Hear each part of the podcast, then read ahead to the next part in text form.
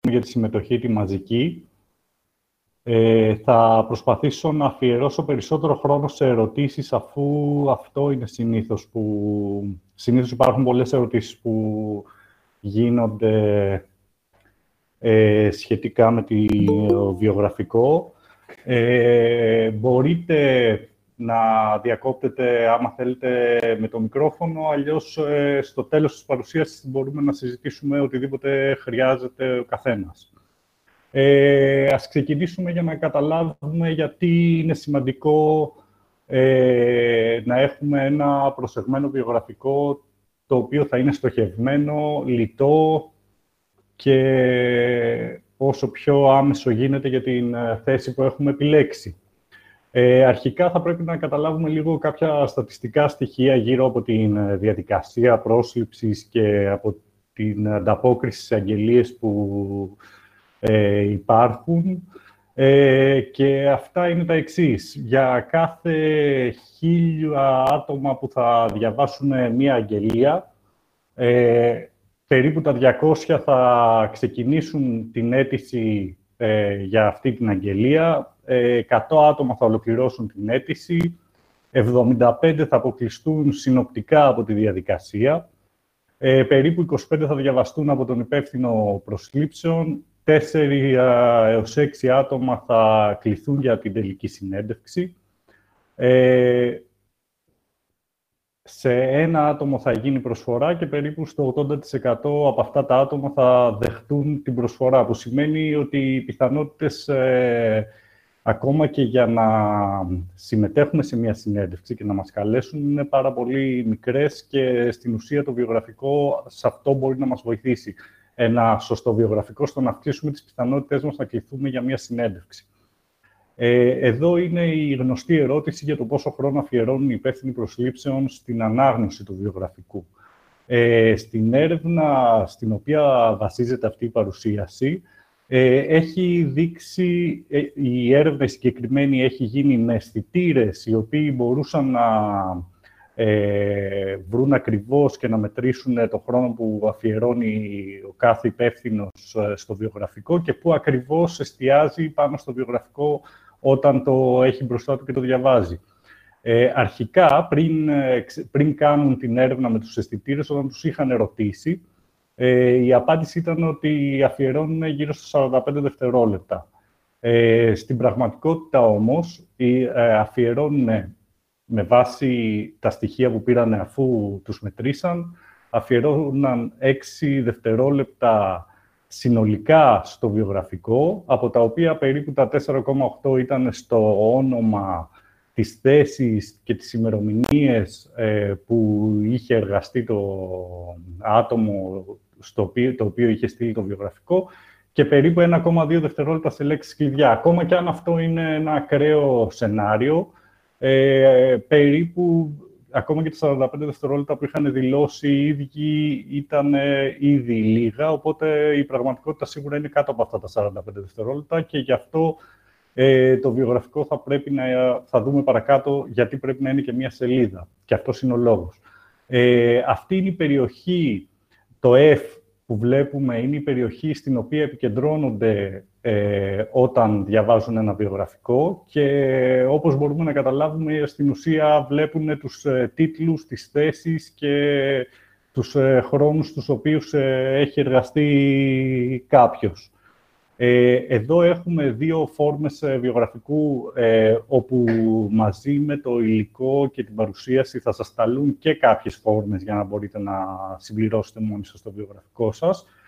Ε, και πάμε να δούμε τι, πώς προετοιμάζουμε το περιεχόμενο του βιογραφικού. Ε, αρχικά, αυτό που προτείνω εγώ πάντα είναι η δημιουργία μιας πηγής η πηγή αυτή ε, μπορεί να αποτελείται είτε από ασκήσεις αναστοχασμού, τέτοια, αυτά τα δύο που βλέπετε σε αυτή την οθόνη θα σας σταλούν και αυτά μαζί με το υπόλοιπο υλικό. Ε, μπορεί να είναι λοιπόν οι ασκήσεις ε, αναστοχασμού, μπορεί να είναι ένα αρχείο Word που είναι το καλύτερο, όπου θα είναι όλες οι πληροφορίες μέσα με όλες τις αρμοδιότητες, ε, τις εμπειρίες, τις εκπαιδεύσεις, τα πάντα, από όπου συν τα επιτεύγματα που υπάρχουν σε εργασίες ή σε ομάδες που έχετε εργαστεί κλπ. Ε, και από το, από το συγκεκριμένο αρχείο θα μπορούμε να παίρνουμε ε, ε, στοιχεία για να δημιουργούμε ένα στοχευμένο βιογραφικό ε, ανάλογα με την αγγελία που θέλουμε να στείλουμε. πάμε να δούμε τα συστατικά και πώς θα πρέπει να συμπληρώνεται το βιογραφικό. Αρχικά έχουμε στο πάνω μέρος του βιογραφικού τα στοιχεία επικοινωνίας. εδώ θα πρέπει να σιγουρευτούμε πως, θα, πως το ονοματεπώνυμό μας ε, φαίνεται ξεκάθαρο και είναι στο επάνω μέρος του βιογραφικού και υπάρχει εκεί μέσα, υπάρχουν και κάποια στοιχεία για να μπορέσει η άλλη πλευρά να έρθει σε επαφή μαζί μας, που δεν είναι άλλο από το mail και το τηλέφωνο, δεν χρειάζεται κάτι περισσότερο από αυτό. Ε, οπότε, σίγουρα θα πρέπει να έχουμε στο μυαλό μας πώς θα διευκολύνουμε τον υποψήφιο εργοδότη ε, στο να έρθει σε επικοινωνία μαζί μας ε, από τα στοιχεία επικοινωνίας που έχουμε παραθέσει στο βιογραφικό μας. Στην συνέχεια, ε, όπως μπορούμε να δούμε και στη φόρμα που είδαμε πιο πριν, ε, περί, εκεί μπορούμε στην, ε, κάτω από το όνομα να βάλουμε μία σύνοψη ε, η οποία δίνει έμφαση και παρουσιάζει την εικόνα μας, δίνει έμφαση στις εμπειρίες και προετοιμάζει το έδαφος ε, για να, για, στον αναγνώστη για να διαβάσει παρακάτω ε, το βιογραφικό. Ε, στο, στην σύνοψη αυτή, ε, στη συνοπτική παρουσίαση αυτή, μπορούμε να βάλουμε τρεις-τέσσερις προτάσεις ε, που συνοψίζουν τους λόγους που ταιριάζουν με αυτό το ρόλο, στην ουσία τι μας αρέσει, ποιος είναι ο τίτλος μας, δηλαδή με τι ασχολούμαστε, τι μας αρέσει σε αυτό που ασχολούμαστε και ποια είναι τα κύρια, ε, οι κύριες δεξιότητες που έχουμε ε, και ποιοι είναι οι εργασιακοί στόχοι που έχουμε για το μέλλον. Καλό είναι σε αυτό το σημείο να μην επαναλαμβάνουμε πολλά πράγματα από αυτά που αναφέρονται στο υπόλοιπο βιογραφικό, αλλά περισσότερο να είναι highlight, δηλαδή να είναι αυτά που είναι τα πιο σημαντικά και να μην δημιουργείται απλά μία λίστα από πολλές λέξεις οι οποίες ε, δεν μπορούν να δώσουν κάποιο νόημα σε αυτό που θέλουμε να παρουσιάσουμε. Έχουμε εδώ ένα παράδειγμα, θα το δείτε και όταν θα σας έρθει το υλικό. Ε, στη συνέχεια, ε, έχουμε το κομμάτι της εργασιακής εμπειρίας. Τώρα, για ε, αυτούς που είναι φοιτητές ή δεν έχουν ε, μεγάλη, μεγάλο χρονικό διάστημα εργασιακής εμπειρίας κλπ. Συνίσταται να μπαίνει πάνω από την εργασιακή εμπειρία το κομμάτι της εκπαίδευσης και στη συνέχεια η εργασιακή εμπειρία. Αλλά μόνο σε αυτή την περίπτωση δεν είναι απαραίτητο, δηλαδή δεν ε, δημιουργεί κάποιο πρόβλημα, ούτε κάποια διαφορά. Ε, οπότε, σε αυτή την περίπτωση, εσείς μπορείτε να έχετε, επειδή από ό,τι γνωρίζω περισσότεροι είστε τελειόφοιτοι, μπορείτε να έχετε στο επάνω μέρος της, ε, του βιογραφικού είναι το κομμάτι της εκπαίδευσης. Τώρα, ε, για την εργασιακή εμπειρία, λοιπόν.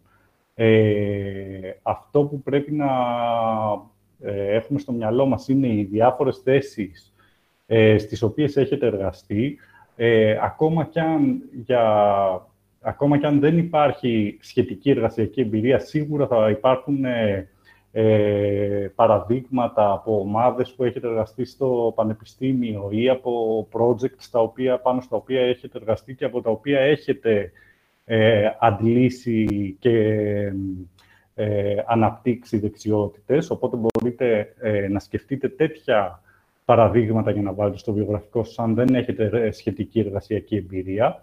Ε, και το ιδανικό είναι για κάθε θέση που περιγράφουμε να υπάρχουν κάποια points τα οποία είτε θα ε, απαριθμούν ε, συγκεκριμένα επιτεύγματα, αυτά που θέλουν συνήθως να βλέπουν οι εργοδότες έχουν να κάνουν είτε με επικοινωνιακές δεξιότητες, είτε με ε, εργασία σε ομάδα και πώς ε, μπορείτε να εργαστείτε σε μια ομάδα και να επικοινωνήσετε, ε, ακόμα και εμπειρία διοίκησης ομάδας ε, ή διαχείρισης ομάδας ε, και αν δεν υπάρχουν αρκετά τέτοια επιτεύγματα μπορούν να μπουν και κάποιες αρμοδιότητες με περισσότερο ε, focus στις, ε, στις ε, πιο σημαντικές αρμοδιότητες από αυτές που έχετε αναλάβει. Αυτό λοιπόν που θα πρέπει να κάνουμε είναι να επικεντρωθούμε σε, στις πιο σχετικές ε, αρμοδιότητες, αυτές που απαιτούν πιο υψηλές ικανότητες για να ε, εκπληρωθούν. Ε, είναι καλό να ξεκινάμε το κάθε σημείο στην εργασιακή εμπειρία, στα points που θα είναι κάτω από κάθε θέση, ε, με ρήμα. Ε, για την τρέχουσα εργασία μπορούμε να χρησιμοποιήσουμε τον ενεστώτα για τις προηγούμενες στον αόριστο και καλό θα ήταν να υπάρχει μια ποικιλία τέτοια. Ε, εγώ είμαι από αυτούς που δεν προτιμούν να είναι γραμμένο σε τρίτο πρόσωπο το βιογραφικό, αλλά πάλι δεν, ε, δεν είναι κάτι το οποίο έχει δείξει να δημιουργεί κάποιο πρόβλημα ή να ε, αλλάζει τα δεδομένα. Και ε, άλλο ένα πολύ σημαντικό κομμάτι του βιογραφικού είναι η ποσοτικοποίηση των επιτευγμάτων, που σημαίνει ότι όπου μπορούμε να δώσουμε αριθμούς που να παρουσιάζουν αυτά τα επιτεύγματα, είναι καλό να το κάνουμε. Για παράδειγμα, ε, αριθμό ατόμων σε μία ομάδα την οποία διαχειριστήκαμε. Ε, ρυθμός ανάπτυξης σε μία θέση πωλήσεων ε, τον οποίο καταφέραμε. Τέτοια πράγματα. Και τέλος, θα ήταν καλό να αποφύγουμε τον καλοπισμό σε εισαγωγικά, που σημαίνει να λέμε περισσότερα πράγματα από αυτά που κάναμε, για, και, γιατί ε, είτε ειδικά όταν είναι κάτι το οποίο φαίνεται σε κάποιο έμπειρο μάτι, ε, θα, θα έχει σαν αποτέλεσμα να αποφύγουν το βιογραφικό σας, δηλαδή να το αγνοήσουν τελείως, ή ακόμα και να ερευνήσουν αν όντως αυτά που γράφετε στο βιογραφικό σας ισχύουν. Οπότε, αν υπάρχει τέτοια πιθανότητα, καλό θα ήταν να, μην, ε, να αποφεύγεται αυτή η κατάσταση.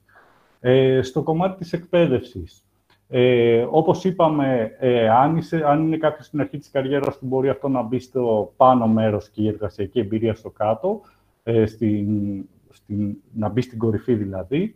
Ε, εδώ πάλι δεν είμαι υπέρ της πολλής λεπτομέρειας. Προτιμώ συνήθως, και αυτό επιλέγουμε, να ε, μπαίνει η, ο τίτλος της σχολής και ο τίτλος του πτυχίου συν το, τα έτη τα οποία παρακολουθήσατε. Ε, και όσο πιο λιτό, τόσο καλύτερο πιστεύω.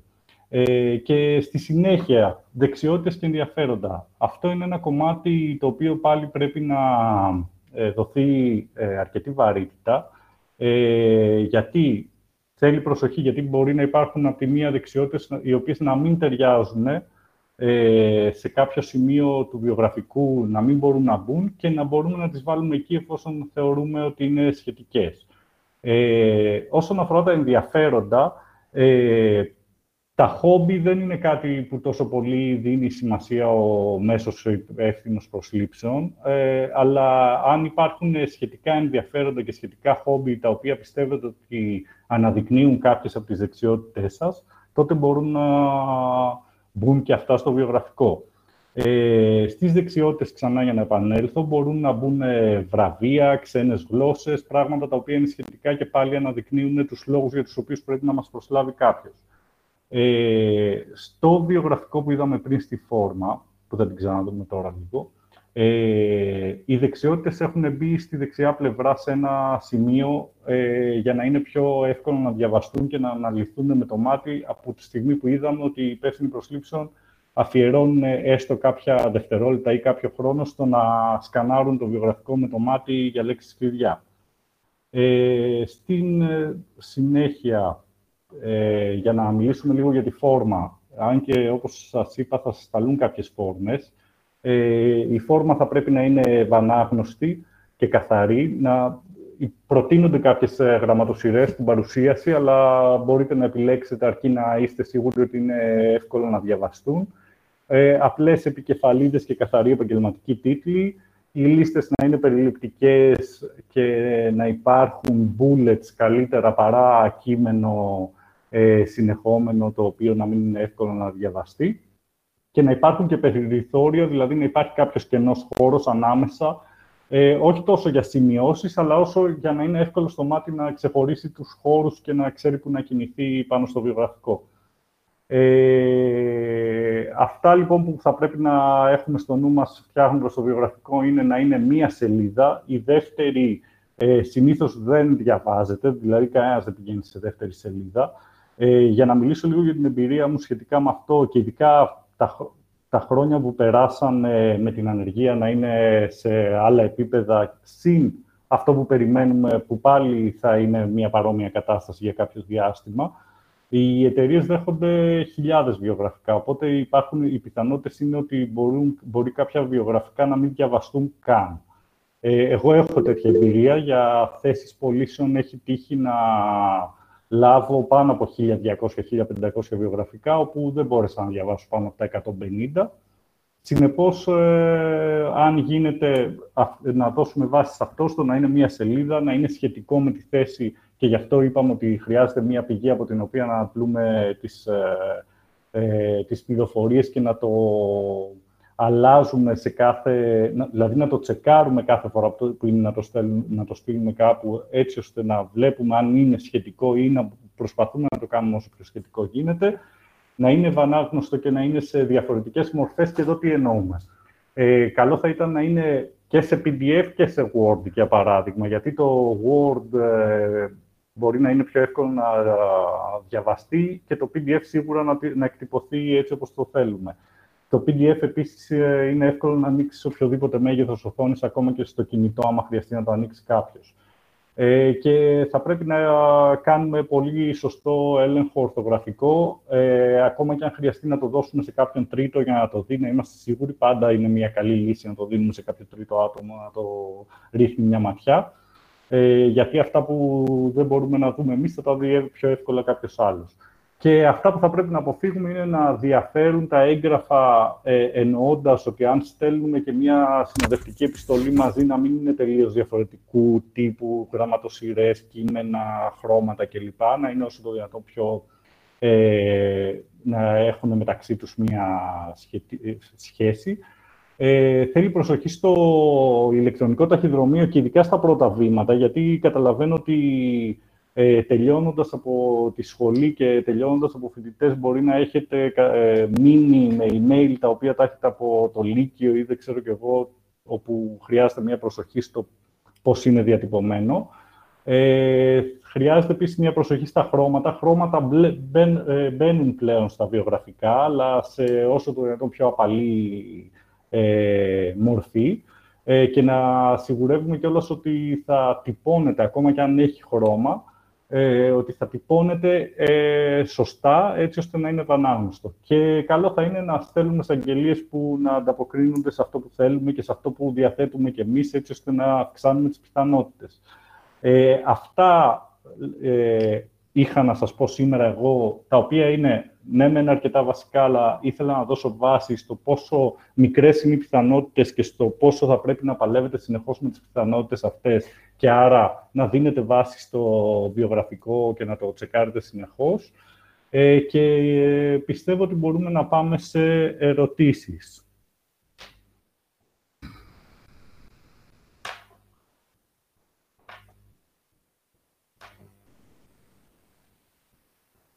Λοιπόν, δεν ξέρω αν ακούει κανένας, αν θέλει κανείς να κάνει κάποια ερώτηση, ακούω.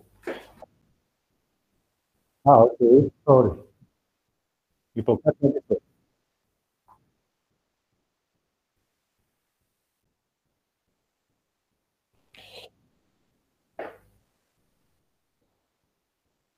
Λοιπόν, OK. Okay.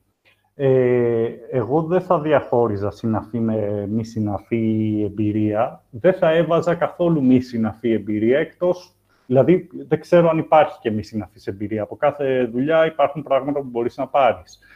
Οπότε, προσπαθείς από αυτή τη μη συναφή εμπειρία που λέμε να τραβήξεις κάποιες πληροφορίες οι οποίες να είναι σχετικές, δηλαδή να είναι, που μπορεί να σχετίζονται με οποιαδήποτε εργασία. Μπορεί να είναι επικοινωνιακές δεξιότητες, μπορεί να είναι δεξι, δεξιότητες που έχουν να κάνουν με την ε, ομαδική εργασία ή τέτοιες, ε, τέτοιου είδους ε, πληροφορίες.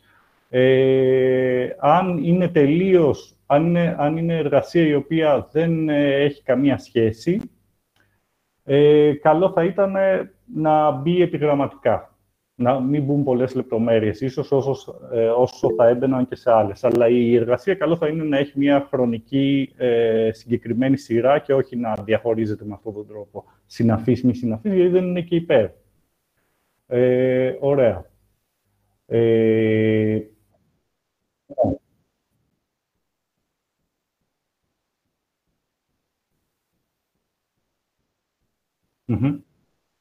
Να απαντήσω, ναι, συγγνώμη, να απαντήσω στο από κάτω για τα στοιχεία επικοινωνίας που ρωτάει ο Ηλίας μέχρι να ανοίξει η Κατερίνα το μικρόφωνο της. Ε, λοιπόν, σχετικά με τα στοιχεία επικοινωνίας, ε, ε, εγώ, θα, εγώ συστήνω να μπει τηλέφωνο, email, ε, LinkedIn, προφανώς, ε, γιατί το LinkedIn, βέβαια, θα σας πει πολύ περισσότερα η Έθελ. Στο LinkedIn ε, μπορείς να βάλεις πολύ περισσότερες πληροφορίες και είναι καλό να βάζεις πολύ περισσότερες πληροφορίες, οπότε οτιδήποτε δεν μπορεί να περιληφθεί στο βιογραφικό για να είναι σύντομο και ευανάγνωστο κλπ. μπορεί να μπει στο LinkedIn. Άρα έχουμε και το LinkedIn σαν ένα link σε ένα PDF ή σαν μια διεύθυνση πάνω σε ένα Word, ας πούμε. Ε, αυτά τα τρία περισσότερα δεν χρειάζονται. Όσον αφορά διευθύνσεις κλπ. Ε, προτείνω πρώτον, αν θέλετε οπωσδήποτε να βάλετε, γιατί δεν θέλετε να μετακινηθείτε πολύ μακριά σε μια εργασία, αν θέλετε να βάλετε την περιοχή στην οποία μένετε, ok. Αλλά μέχρι εκεί. Ε, με διευθύνσεις έχουμε δει πολλά ευτράπελα. Έχουμε δει μέχρι stalkers ε, να πηγαίνουν έξω από σπίτι υποψήφιας ε, να πηγαίνει αυτός που της πήρε συνέντευξη και να την ε, στοκάρει, ας πούμε, να την τσεκάρει και να την παρακολουθεί ημερόνυχτα. Και έχουμε δει διάφορα τέτοια. Οπότε, όσο το δυνατόν λιγότερα. Τηλέφωνο, mail είναι αρκετά. Δεν χρειάζεται κάτι άλλο κάποιος για να έρθει σε επικοινωνία. Δεν θα έρθει κανένας έξω από το σπίτι σου να σε πάρει με λιμουζίνα, ας πούμε. Ε, οπότε αυτά είναι αρκετά. Ε, για να ακούσω την Κατερίνα. Καλησπέρα. Γεια σου, Κατερίνα. Έχω τρεις ερωτήσεις. Η πρώτη είναι στο, στα βιογραφικά που δείξατε. Υπάρχουν ε, βιογραφικά με διαφορετική δομή. Ναι. Ποιο προτιμάμε, είναι κάποιο το οποίο μπορεί να δουν... Ναι, ναι, το, ε, ναι ακούω. Συνέχισε την ερώτησή σου. Ανοίγω την οθόνη λίγο ξανά. Ε, ναι. ναι. Γιατί το ένα που δείξατε, για παράδειγμα, ε, που είχε και στο πλάι, που δεν ήταν μόνο στοιχισμένο, ε, mm μήπως ε, υπάρχουν πιο συντηρητικοί όχι, λοιπόν, κοίτα, το συγκεκριμένο βιογραφικό με την ε, γραμμή στο πλάι είναι ε, ένα βιογραφικό το οποίο το έχω σχεδιάσει πάρα πολλές φορές. Για παλιότερα, επειδή μέχρι πριν κάποιο διάστημα έκανα αυτή τη δουλειά, δηλαδή σχεδίαζα βιογραφικά, ε, αυτό ήταν ένα, μια συνηθισμένη φόρμα βιογραφικού. Ε, το κάνει πάρα πολύ ευανάγνωστο και εύκολο να ξεχωρίσει ακριβώς το μάτι που θέλει να πάει ε, οπότε δεν, ε, ίσα ίσα που έχει δείξει να αποδίδει πολύ περισσότερο. Γιατί έχουμε κάνει και, το, και τεστ με το πώς απέδιδαν πριν βιογραφικά και πώς απέδιδαν μετά. Συνεπώς είναι μια πολύ καλή λύση και πολύ καλή φόρμα και κυκλοφορεί και πάρα πολύ νευραίως ε, διαδομένη. Αριστερά είναι μια πολύ απλή φόρμα την οποία πιο εύκολα μπορείτε εσείς να διαχειριστείτε. Ο καθένας να διαχειριστεί και να χρησιμοποιήσει. Η δεξιά θα θέλει λίγο περισσότερο ίσως τεχνικές γνώσεις για να το σχεδιάσεις είτε στο Word είτε σε κάποιο πρόγραμμα είτε οπουδήποτε. Ε, αλλά και, και οι δύο φόρμες είναι σχεδόν το ίδιο πράγμα. Δηλαδή είναι ξεκάθαρο, είναι απλό, εύκολο να διαβαστεί, διαχωρισμός των πληροφοριών κλπ. Ε, αυτό δηλαδή δεν προτείνω. Αν μπορείς να πας στη δεξιά λύση, πηγαίνεις. Ε, αν δεν μπορείς, ε, μένεις με την ε, άλλη λύση. Ωραία, ευχαριστώ. Ε, να κάνω... ναι. ε, φωτογραφία βάζουμε στο βιογραφικό. OK, okay, ερώτηση για τη φωτογραφία. Λοιπόν, φωτογραφία ε, δεν βάζουμε και θα σου πω γιατί με βάση την ίδια έρευνα, και δεν έχω βάλει δυστυχώς το slide που το δείχνει, με βάση την ίδια έρευνα που είδαμε πριν με τους αισθητήρες και πού εστιάζει, ε, όταν ε, υπήρχε φωτογραφία σε ένα βιογραφικό, αυτό το F που είδαμε, λοιπόν θα το ξαναβάλω, ε, αυτό το F που είδαμε εδώ δεν υπήρχε, υπήρχε ένα κόκκινο πάνω στη φωτογραφία μόνο. Δηλαδή, στην ουσία, ε, δεν ήταν εύκολο να ε, διαβαστεί το βιογραφικό, δηλαδή επικεντρωνόταν το μάτι για κάποιο λόγο εκεί. Ε, φωτογραφία προφανώς και βάζεις όταν ζητάει φωτογραφία κάποια θέση, άμα εσύ θέλεις να στείλεις σε μια θέση που ζητάει φωτογραφία, για να το πάμε λίγο πιο ε, φιλοσοφικά, ε, και αν είναι απολύτως σχετικό, δηλαδή αν είναι σε κάποιο γραφείο modeling, ας πούμε, ή κάτι τέτοιο. Κατά τα άλλα δεν θεωρώ ότι είναι... Και ίσα ίσα που ε, εδώ και καιρό σε κάποιες χώρες και σε κάποιες εταιρείες αποκλείουν βιογραφικά με φωτογραφίες ακριβώς για να μην ε, είναι για κανένα λόγο, ας πούμε, υπέρ κάποιου υποψηφίου για αυτό το λόγο. Αυτό με τη φωτογραφία. Ωραία, ευχαριστώ. Και κάτι τελευταίο.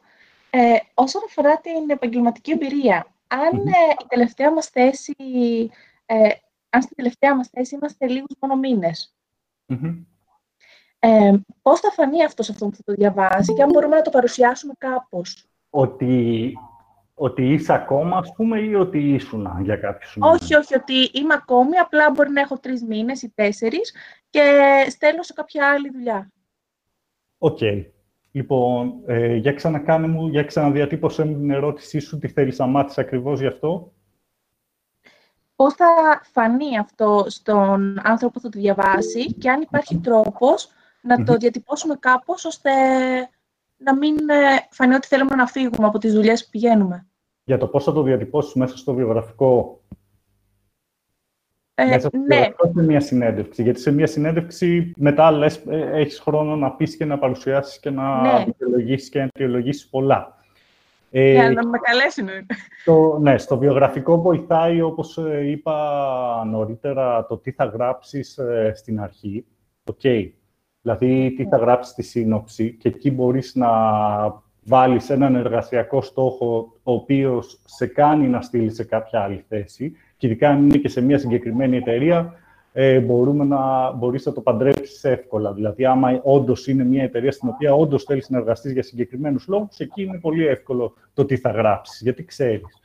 Ε, σε, για άλλους λόγους, δεν, δηλαδή, δεν είναι κάτι πολύ περίεργο το ότι έχεις εργαστεί για πολύ λίγο διάστημα και συνεχίζεις να ψάχνεις. Εγώ είναι κάτι που το έκανα ο ίδιος για τον εαυτό μου συνέχεια. Δηλαδή, εγώ είχα και μια που το συζητάμε να το αναφέρω και αυτό, εμένα σαν στρατηγική όταν δούλευα σε εταιρείες, ας πούμε, σε, στο κομμάτι των πωλήσεων και ε, δούλευα σε μια εταιρεία, η στρατηγική μου ήταν ότι έψαχνα συνέχεια για δουλειά. Δηλαδή, πάντα έβλεπα αγγελίες, πάντα έστελνα το βιογραφικό μου μαζικά, έτσι ώστε να αυξήσω αυτές τις πιθανότητες για τις οποίες μιλήσαμε πριν.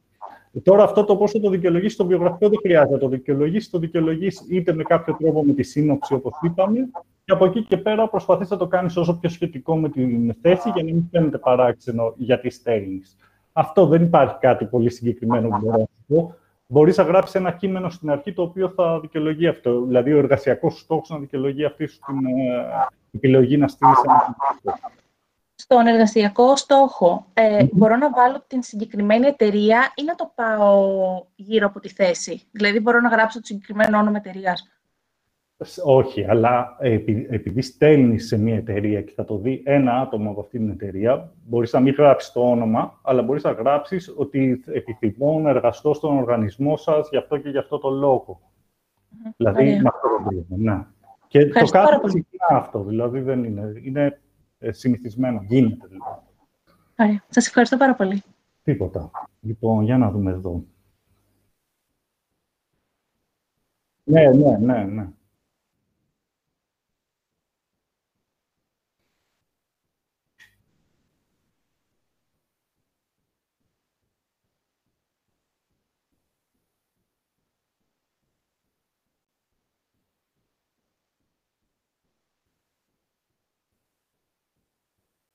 Ε, εντάξει, καταλαβαίνω ότι μπορεί κάποιος να νιώθει ότι αυξάνεται η βαρύτητά του, αλλά το θέμα είναι τα γράφουμε στο βιογραφικό. Ε, οτιδήποτε εξτρά δεν θα το διαβάσει στην ουσία κάποιος, ούτε πιστεύω ότι θα δώσει κάποια ιδιαίτερη βαρύτητα, εκτός αν μιλάμε τώρα, ε, δεν μιλάμε για ακαδημαϊκού τύπου βιογραφικά, έτσι, ή για επιστημονικά, δηλαδή για γιατρούς ε, ή για κάποιον που θέλει να στείλει για ακαδημαϊκή καριέρα ή κάτι τέτοιο. Εκεί χρειάζονται αυτά.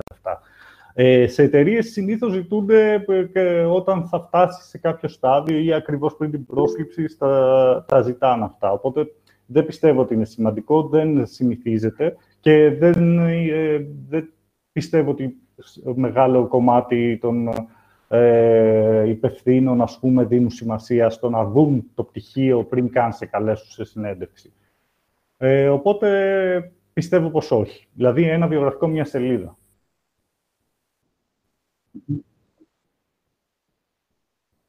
Mm-hmm.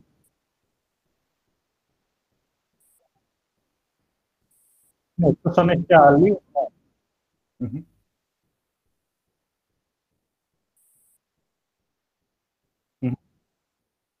Mm-hmm.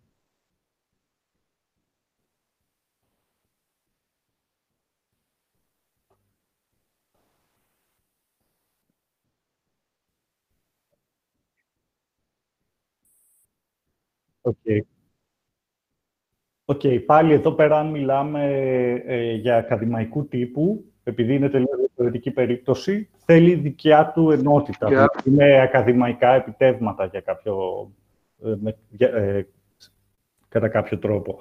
Και σε αυτή την περίπτωση πάλι έτσι. Δηλαδή, αν όντως είναι σχετικό και είναι σημαντικό ότι πρέπει να τα βάλουμε, τα βάζουμε με έναν τίτλο ε, ακαδημαϊκά επιτεύγματα ή κάτι τέτοιο, ή, ή ακαδημαϊκή εμπειρία ή κάτι τέτοιο, ε, το οποίο θα είναι κοντά στην εκπαίδευση. Δηλαδή, αν είναι η εκπαίδευση πάνω, θα είναι κάτω από την εκπαίδευση και μετά θα είναι η εργασιακή εμπειρία. Αν είναι η εργασιακή εμπειρία πάνω, μετά η εκπαίδευση, κάτω από την εκπαίδευση. Με αυτόν τον τρόπο, αλλά πάλι εξαρτάται από το πόσο σημαντικό είναι να μπουν ε, αρχικά στο βιογραφικό. Ωραία.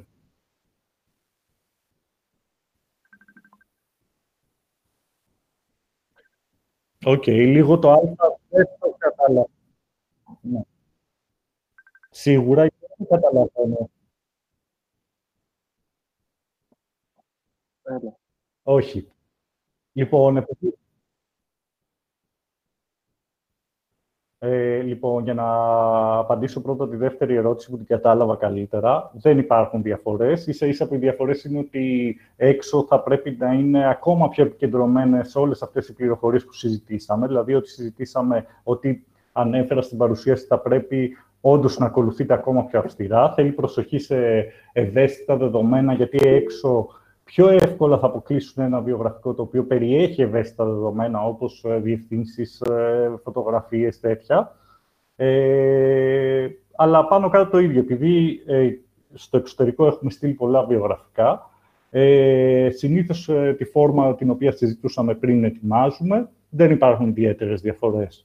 Τώρα, για την πρώτη ερώτηση, ε, η αλήθεια είναι ότι δεν έχω καταλάβει σε περίπτωση ενδιαφέροντος για διδακτορικό τι διαφορές πρέπει να έχει, α, τι, τι διαφορές πρέπει να έχει το βιογραφικό. Καμία σχέση. Δηλαδή, το, το ακαδημαϊκό βιογραφικό μπορεί να είναι πολλές σελίδες, θέλει λεπτομέρειες, θέλει, δηλαδή είναι κάτι που να πω την αλήθεια έχω δει μόνο, δηλαδή δεν έχω ασχοληθεί ούτε έχω αναλάβει κάτι τέτοιο, γιατί δεν έχω εγώ ίδιος εμπειρία στο ακαδημαϊκό κομμάτι αλλά σίγουρα έχει περισσότερες λεπτομέρειες, δεν χρειάζεται να έχει αυτού του τύπου τη φόρμα που συζητήσαμε, έχει συγκεκριμένη μορφή και φόρμα ε, και θέλει ανάλυση και λεπτομέρειες περισσότερες. Δεν είναι το ίδιο πάντως. Σίγουρα, άμα έχεις ένα βιογραφικό για διδακτορικό, μην το στέλνεις και στον ιδιωτικό τομέα. Ε, ε, θα ήθελα, ε, πριν πάμε στην επόμενη ερώτηση, θα ήθελα να πω ότι επειδή είναι κάτι το οποίο βλέπω συχνά, πάρα πολύ συχνά πάντα, δηλαδή όταν βλέπω βιογραφικά και όταν δέχομαι βιογραφικά, είναι το Europass. Το Europass είναι για συγκεκριμένη, πολύ συγκεκριμένη χρήση, καμία σχέση με το να το στέλνετε σε εταιρείες συνέχεια. Ε, για μένα είναι και κακογραμμένο, δεν είναι εύκολο να διαβάσει κανείς και να βρει πληροφορίες σε αυτό έχει περισσότερες πληροφορίες από ό,τι χρειάζεται. Ε, οπότε προσπαθήστε να βρείτε απλές φόρμες και σε μία σελίδα και να το κάνετε. Αυτό. Πάμε στην ερώτηση την επόμενη. OK. Okay. Ναι, να, ρωτήσω, να απαντήσω του Θωμά την επόμενη. Λέει, σε περίπτωση που σταλεί και επιστολή, ε, συνοδευτική επιστολή, θα πρέπει να υπάρχει πάλι η περίληψη στην αρχή του βιογραφικού; Όχι. Ε, γι' αυτό βάζω την περίληψη στο βιογραφικό, γιατί δεν στέλνουμε σε αυτή την περίπτωση την συνοδευτική. Αν είναι απαραίτητη η συνοδευτική επιστολή, ούτως ή άλλως στην παρουσίαση που θα σας στείλουμε, θα έχει και section για τη συνοδευτική επιστολή, το οποίο δεν ήθελα να το καλύψω τώρα, γιατί ε, είναι συγκεκριμένη διαδικασία που θα πρέπει να ακολουθήσετε και σας την καταγράφω εκεί. Ε, αν, αν ζητάει μια θέση και μια αγγελία συνοδευτική επιστολή, ετοιμάζετε τη συνοδευτική επιστολή και τη στέλνετε με το βιογραφικό και το βιογραφικό δεν χρειάζεται να έχει το, τη σύνοψη. Αλλά άμα δεν στέλνετε καθόλου και στέλνετε γενικά βιογραφικό, καλό θα είναι να υπάρχει σύνοψη, γιατί δημιουργεί μια προσωποποιημένη κάπως επικοινωνία που βοηθάει. Ε, πάμε σε άλλο. Αν ακούγουμε ακόμα. Ακούγουμε. Ο Κώστας δεν ακούγεται. Ωραία. Ε, η Εύη, συγγνώμη, ωραία, πάω εγώ τότε και στην επόμενη. Η Εύη ρωτάει αν είναι σε Canvas, αν είναι σχεδιασμένο το βιογραφικό σε Canvas. Τα συγκεκριμένα δύο δεν είναι. Το Canvas το χρησιμοποιώ πάρα πολύ, το προτείνω πάρα πολύ, ε, αν εννοείς το canva.com δηλαδή, το, τη σελίδα. Εγώ από εκεί σχεδιάζω βιογραφικά συνήθως, αυτό προτείνω. Ε, θέλει μια, δηλαδή δεν χρειάζεται να καμία τεχνική κατάρτιση ιδιαίτερη, αλλά πιστεύω ότι ο καθένας μπορεί να το χρησιμοποιήσει, έχει έτοιμες φόρμες, εύκολα μπορείς να το διαχειριστείς, οπότε καλό είναι. Άμα μπορείς όντως να χρησιμοποιήσεις το Canva και το χρησιμοποιείς, χρησιμοποίησε τα συγκεκριμένα δεν είναι, είναι σε Word. Ε, λοιπόν, το περάσαμε αυτό. Πάμε στον Ηλία. Μπορεί σε, για κάποιες θέσεις το πώς φαινόμαστε σε κάποιους λογαριασμούς στο ίντερνετ να είναι σχετικό. Ε, να το βάλουμε. Άμα είναι σχετικό, το βάζουμε. Βάζεις και link. Δηλαδή, άμα το στείλεις σε ένα PDF, το βάζεις και σε link. Ναι, το βάζεις. Ό,τι είναι σχετικό απολύτως, το βάζεις. Ε, α, για το Europass απάντησα χωρίς να το δω. Ε, ποια διαφορά... Εντάξει, δεν, δεν, ε, ποια η διαφορά ρεζουμέ και ενός βιογραφικού; Παλιά, δηλαδή πριν 25 χρόνια που ε, τελείωνα εγώ το σχολείο και μας λέγανε για βιογραφικά, πρώτον ήταν τελείως διαφορετική η, ε, η, το, το τι ήταν αποδεκτό. Έτσι. Δηλαδή, τότε λέγανε όσο το δυνατόν περισσότερο, τόσο καλύτερο. Προσπαθούσαν να κάνουν τρεις και τέσσερις και πέντε σελίδες. Και γι' αυτό υπήρχε ένας διαχωρισμός, ας πούμε. Τώρα δεν θεωρώ ότι υπάρχει τέτοιος διαχωρισμός. Δηλαδή, μιλάμε για βιογραφικό. Δεν έχει διαχωρισμό ρεζουμέ, βιογραφικού κλπ. Ναι, άμα το πάμε ε, ιστορικά, υπήρχε η διαφορά ότι παλιά θέλανε ένα βιογραφικό να είναι όσο το δυνατόν πιο πλούσιο, με λεπτομέρειες και γεμάτο κλπ. Και να έχεις και ένα σαν αυτό που συζητάμε τώρα της μία σελίδας, το οποίο θα είναι το πιο απλό. Αλλά ναι, όχι, δεν υπάρχει τέτοιος διαχωρισμός. Ε, η Γιώτα. Η αναγραφή στο βιογραφικό των χρόνων σπουδών είναι απαραίτητη. Ε, γενικά, σχηματίζεται αρνητική εντύπωση αν ο υποψήφιος δεν έχει ολοκληρώσει. Ε, μπορείς να μην γράψεις το χρόνο σπουδών. Εγώ προτείνω να γράφετε μόνο το πότε τελείωσες, πότε αποφύτησες. Δεν ε, έχει σημασία. Από εκεί και πέρα, αν από εκεί και μετά, δηλαδή σε καλέσουν σε μια συνέντευξη και υπάρχει ερώτηση γι' αυτό, δηλαδή πόσο καιρό έκανες, δεν νομίζω ότι υπάρχει τέτοιο πρόβλημα. Δηλαδή, εξαρτάται από το, για το τι μιλάμε για πόσα χρόνια. Δηλαδή, αν μια σχολή που είναι για τέσσερα έτη την έχει ολοκληρώσει μέχρι έξι έτη, δεν πιστεύω ότι υπάρχει κανένα πρόβλημα για έναν άνθρωπο 20 κάτι χρονών. Έτσι για ένα φοιτητή. Αν μιλάμε τώρα για 12 ετία, τότε εντάξει, θα πρέπει να έχεις μια δικαιολογία γι' αυτό. Ε, καλησπέρα. Θα ήθελα να ρωτήσω σε ποια ενότητα θα βάζαμε τον εθελοντισμό.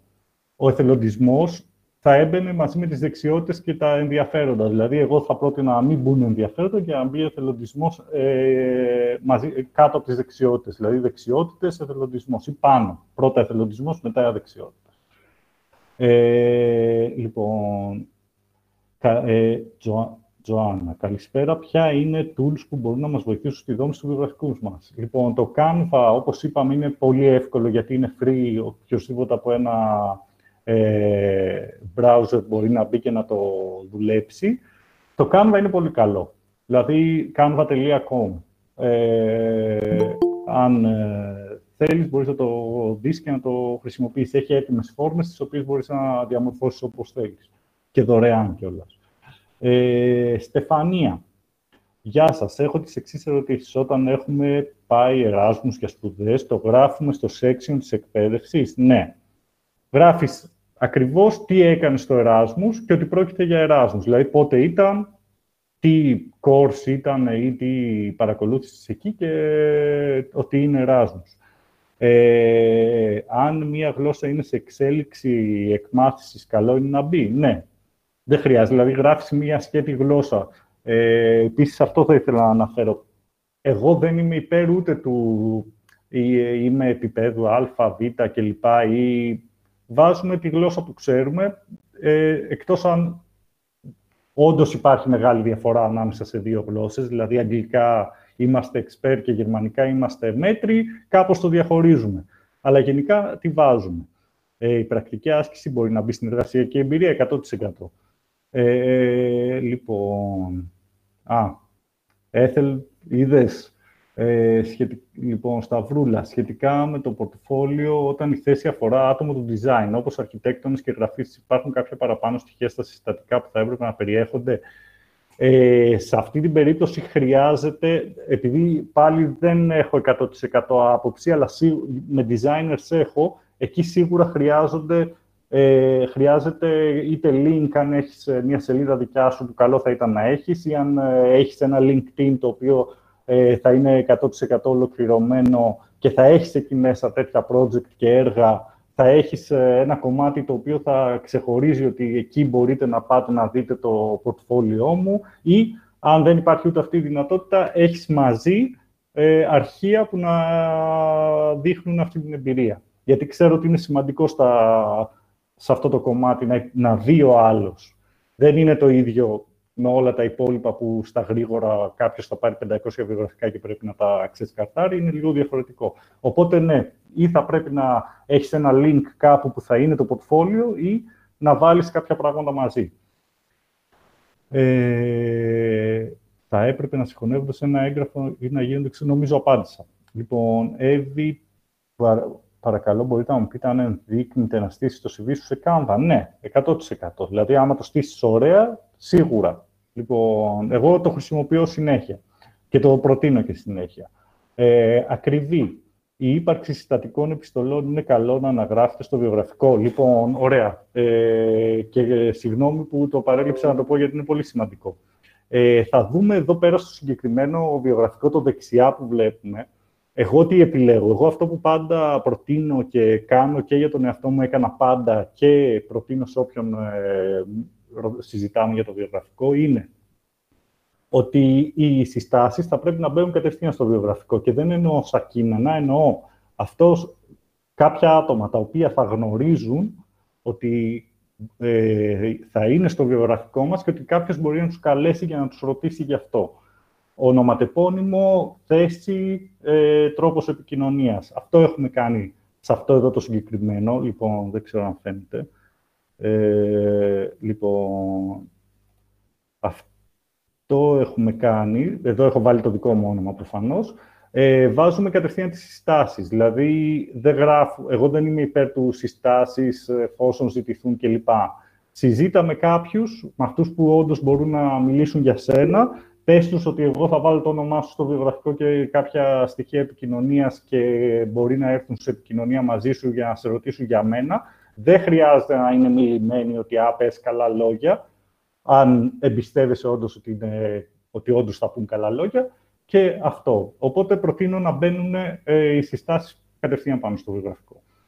Ε, αν είναι επιστολές, συστατικές επιστολές. Αν είναι συστατικές επιστολές, μπορείς να γράψεις εκεί εφόσον ζητηθούν, αλλά πάλι δεν είμαι τόσο υπέρ αυτής της έκφρασης. Αλλά ούτε μπορείς να τη στείλεις και μαζί, γιατί θα μαζευτούν πολλές σελίδες και κανένας δεν θα πάει στις επόμενες, δηλαδή να διαβάσει συστατικέ επιστολές. Ε, Διονύσης, Διονύση, γεια σου Διονύση. Αναφορά σε θέμα υγείας στο βιογραφικό μας γίνεται έστω και υποτυπώδη. Τώρα αυτό είναι πολύ λεπτή η ερώτηση. Θα καταλαβαίνω γιατί μπορεί να το λες. Ε, νομίζω ότι είναι κακή εικόνα. Δηλαδή, κατευθείαν να ξεκινάς με δικαιολογία για το οτιδήποτε. Ε, ε, δηλαδή, προφανώς θέλεις να βάλεις κάτι για θέμα υγείας, το οποίο δικαιολογεί κάτι άλλο; Δηλαδή, άμα θέλεις να ανοίξεις το μικρόφωνο γι' αυτό. Την παραλείπω αυτή την ερώτηση, άμα θέλεις να ανοίξεις το μικρόφωνο για να μου εξηγήσεις ίσως λίγο περισσότερα πράγματα. Ε, ναι, για τη φωτογραφία το είπαμε.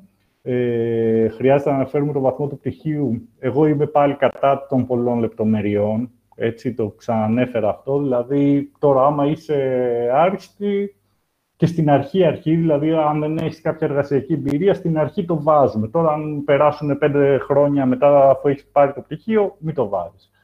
Ε, αλλά αν έχεις και εργασιακή εμπειρία και δεν φοβάσαι και δεν, έχει δηλαδή τόσο πολύ σημασία για σένα, μην το βάζεις. Ε, Φώτης, αναφέρατε ότι ο σχετικός εθελοντισμός εντάσσεται στην εργασιακή εμπειρία, αν δεν κάνω λάθος. Αναγράφεται με κάποιο διαφορετικό τρόπο. Ναι. Αν δεν υπάρχει καθόλου εργασιακή εμπειρία, OK. Okay.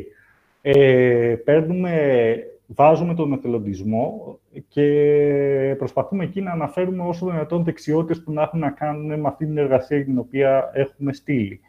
Ε, αν έχουμε κάποια εργασιακή εμπειρία και έχουμε και παράλληλο εθελοντισμό, εκεί τα βάζουμε σε διαφορετικά σημεία του βιογραφικού, ίσως το ένα πάνω από το άλλο, δηλαδή πρώτα η εργασιακή εμπειρία και από κάτω ο εθελοντισμός, για να ξεχωρίζει ότι δεν πληρωνόσουν γι' αυτό. Ε, αλλά πάλι προσπαθείς να βάλεις τα στοιχεία τα οποία το κάνουν σχετικό με την αγγελία. Ε, αν, είναι, αν είχες μία θέση μόνο και έναν εθελοντισμό μόνο, βάλ τα μαζί. Δηλαδή, βάλε πρώτα αυτό και μετά το άλλο και τέλος. Ε, δηλαδή, προσπαθώ να καταλάβω και εγώ τα παραδείγματα γι' αυτό. Ε, Έλενα, ε, εάν μέσω του LinkedIn λογαριασμού παρουσιάζουμε ως ειδική ή πολύ έμπειρη, συγγνώμη, λοιπόν, το κλείσα. Ε, όπα.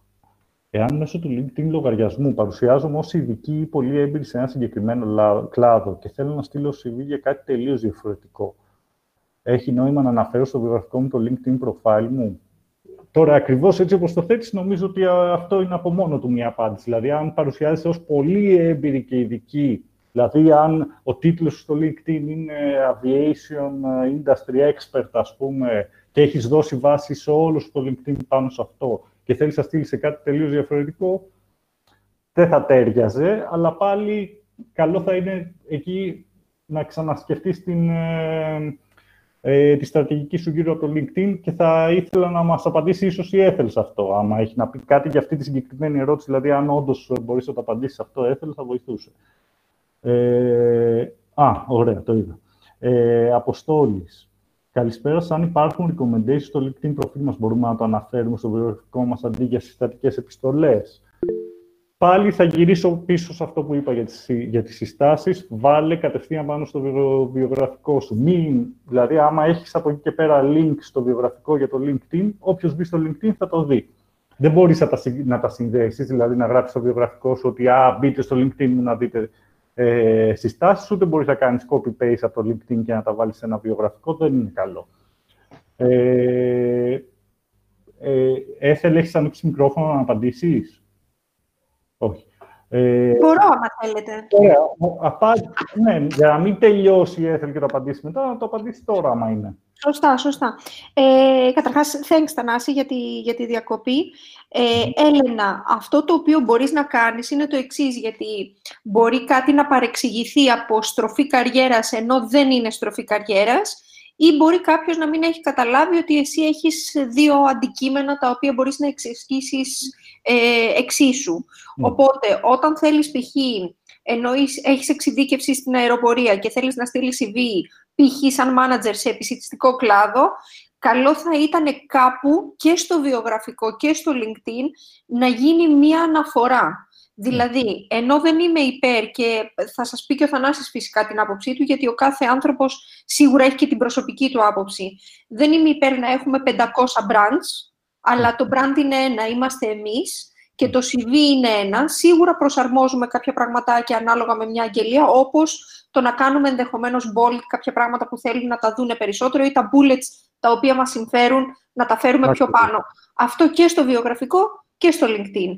Αν λοιπόν εσύ θες να ε, ετηθείς στον επισητιστικό κλάδο, στο LinkedIn Summary π.χ. μπορεί να έκανα μία αναφορά ότι εγώ μπορώ να αξιοποιηθώ ως τέλεχος σε αυτό, αυτό και αυτό το industry, παρέχοντας αυτό και αυτό και αυτό. Και αντιστοίχως, στο mini CV summary που υπάρχει στη σύνοψη πάνω-πάνω που λέει και ο Θανάσης, μπορεί ενδεχομένως και εκεί να δείξεις ότι έχεις ένα εύρος δραστηριοτήτων. Φυσικά αυτό να μην είναι τεράστιο. Θανάση, δεν ξέρω αν συμφωνείς με αυτό. Συμφωνώ και εγώ θα ήθελα να ρωτήσω αν συμφωνείς εσείς το εξής το ότι τίποτα από τα δύο, και το βιογραφικό και το LinkedIn, δεν θα έπρεπε να είναι στατικό. Δηλαδή, το κάνω μία φορά και τελειώνω ή δεν ασχολούμαι. Όλα και τα δύο θα πρέπει συνέχεια, αναλόγως με το πώς πηγαίνουν τα πράγματα, με την αναζήτησή σου, εφόσον όντως είσαι σε αναζήτηση, κάπως να τα ξανααξιολογείς και να τα αλλάζεις. Εννοείται, εννοείται. Ναι, Συνήθως στο, στο LinkedIn κιόλας λένε στο εξωτερικό ότι είναι σαν να φτιάχνεις το work story σου. Ένα μυθιστόρημα δεν έχει έχει μια εξέλιξη, έχει, η ιστορία έχει μια συνεχή εξέλιξη. Ακριβώς έτσι είναι και η επαγγελματική πορεία ενός ανθρώπου. Τέλεια. Λοιπόν, ε, πάμε ξανά παρακάτω. Θωμά, αν έχεις κάποιο project σε κοινωνικά δίκτυα ή YouTube, το βάζεις ή όχι, ή αν είναι κοντά στη θέση μόνο. Αν είναι κοντά στη θέση μόνο, δηλαδή αν είναι τελείως άσχετο, άμα εσύ κάνεις στο YouTube για μοντελισμό ή δεν ξέρω κι εγώ και δεν έχει καμία σχέση με αυτό που ασχολείσαι, όχι, εκτός πάλι αν πιστεύεις ότι μπορείς να βγάλεις κάποιες δεξιότητες από αυτό, οι οποίες να το κάνουν σχετικό. Δηλαδή, θέλει και μια τέτοια λίγο στρατηγική. Ε, Φώτης, με ποιο τρόπο μπορούμε να αναπτύξουμε στο βιογραφικό soft skills ε, που έχουμε αναπτύξει με πιστοποίηση. Κοίτα, πάλι ε, θα πάω εδώ στην παρουσίαση, δεν ξέρω αν φαίνεται τώρα. Ε, είναι, συνδε, είναι συνδεδεμένη. Λοιπόν. Ναι, νομίζω πρέπει να φαίνεται ακόμα. Δηλαδή, στο... Ωραία. Λοιπόν, στο βιογραφικό αυτό που βλέπουμε λοιπόν δεξιά πάλι, ε, έχω δεξιά ένα κομμάτι που είναι η, όλα. Δηλαδή, είναι οι πληροφορίες, η εκπαίδευση, οι δεξιότητες. Συνήθως κάτω από τις δεξιότητες έχω, πάνω από τις δεξιότητες, μάλλον ανάμεσα στην εκπαίδευση και στις δεξιότητες, έχω ένα κομμάτι που είναι πιστοποιήσεις. Οπότε, αν είναι κάποιες συγκεκριμένες πιστοποιήσεις που δεν είναι απλά soft skills που έχεις αναπτύξει μέσα από την εμπειρία σου, τις βάζεις εκεί και τέλος. Δηλαδή, αυτό να είναι ξεχωριστά και να είναι εύκολα προσβάσιμα στο μάτι. Ε, Έλενα πάει. Ε, Στεφανία, καλησπέρα σας και ευχαριστούμε. Σεμινάρια. Είναι καλό να μπαίνουν στο βιογραφικό, το είπα. Ε, πώς. Και ναι, να είναι σχετικά και να είναι και σχετικά ε, τώρα, πρόσφατα. Δηλαδή, επειδή τυχαίνει, βέβαια, ε, από ό,τι καταλαβαίνω, είστε όλοι τελειόφοιτοι, απόφοιτοι, κοντά στις ε, σπουδές και αυτά. Δεν σας αφορά τόσο πολύ, αλλά αν επειδή τυχαίνει πολύ συχνά να βλέπω βιογραφικά που να έχουν ένα σεμινάριο τρίωρο που παρακολούθησα πριν 15 χρόνια, αυτό εγώ δεν θα το έβαζα. Δηλαδή είναι λίγο μακριά, δεν ε, εξυπηρετεί σε τίποτα. Ε, και...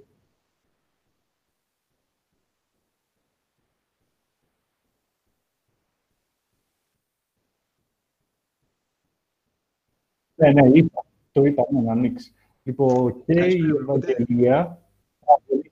Ωραία, πες μου, Διονύση. Γεια σου, Διονύση. Ωραία. Ε, καλησπέρα σας. Ε, είχα ρωτήσει για το θέμα υγείας και όντως είναι για να καλύψω κάποια πράγματα ε, που με ρώτησες. Και είναι για παράδειγμα για, το, για την περάτωση των σπουδών. Δηλαδή, μπορεί να έχεις κάνει τα διπλάσια χρόνια για να τελειώσεις.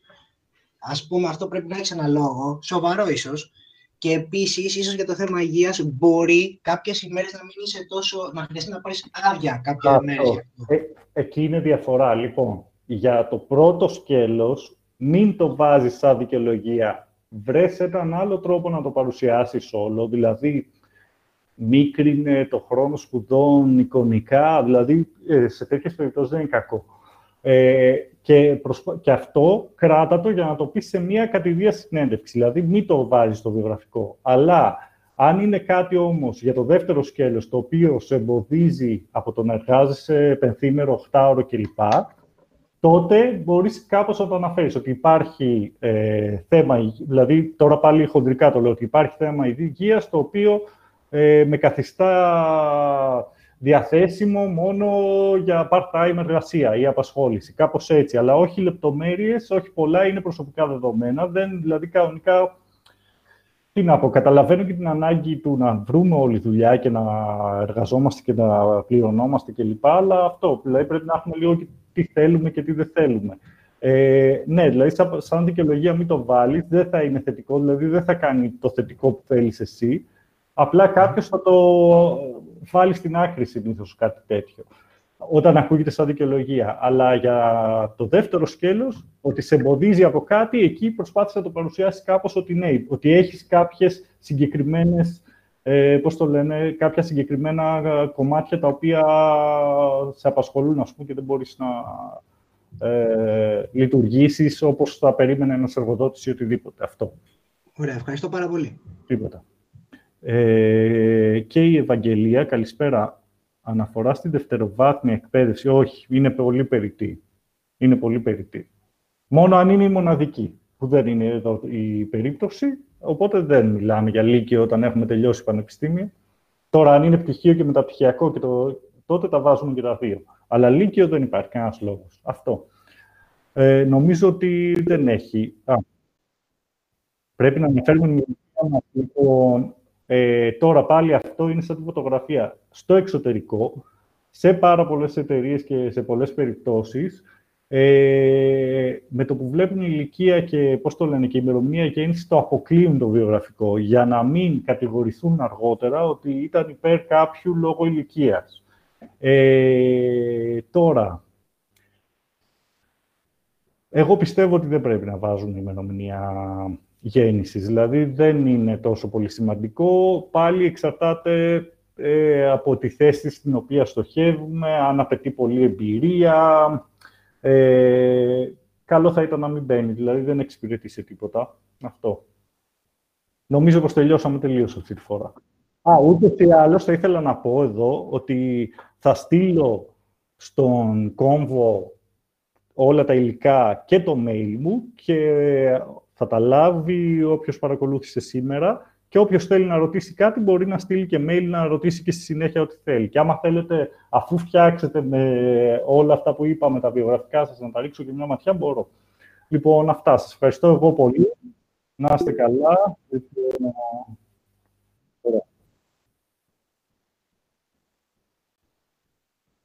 Sorry.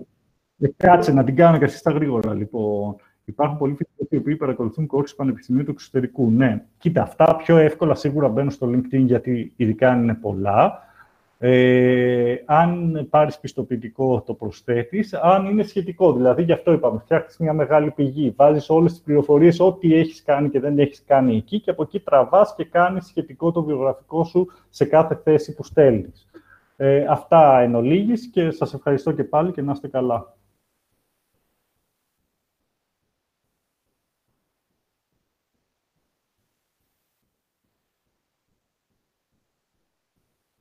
Hmm.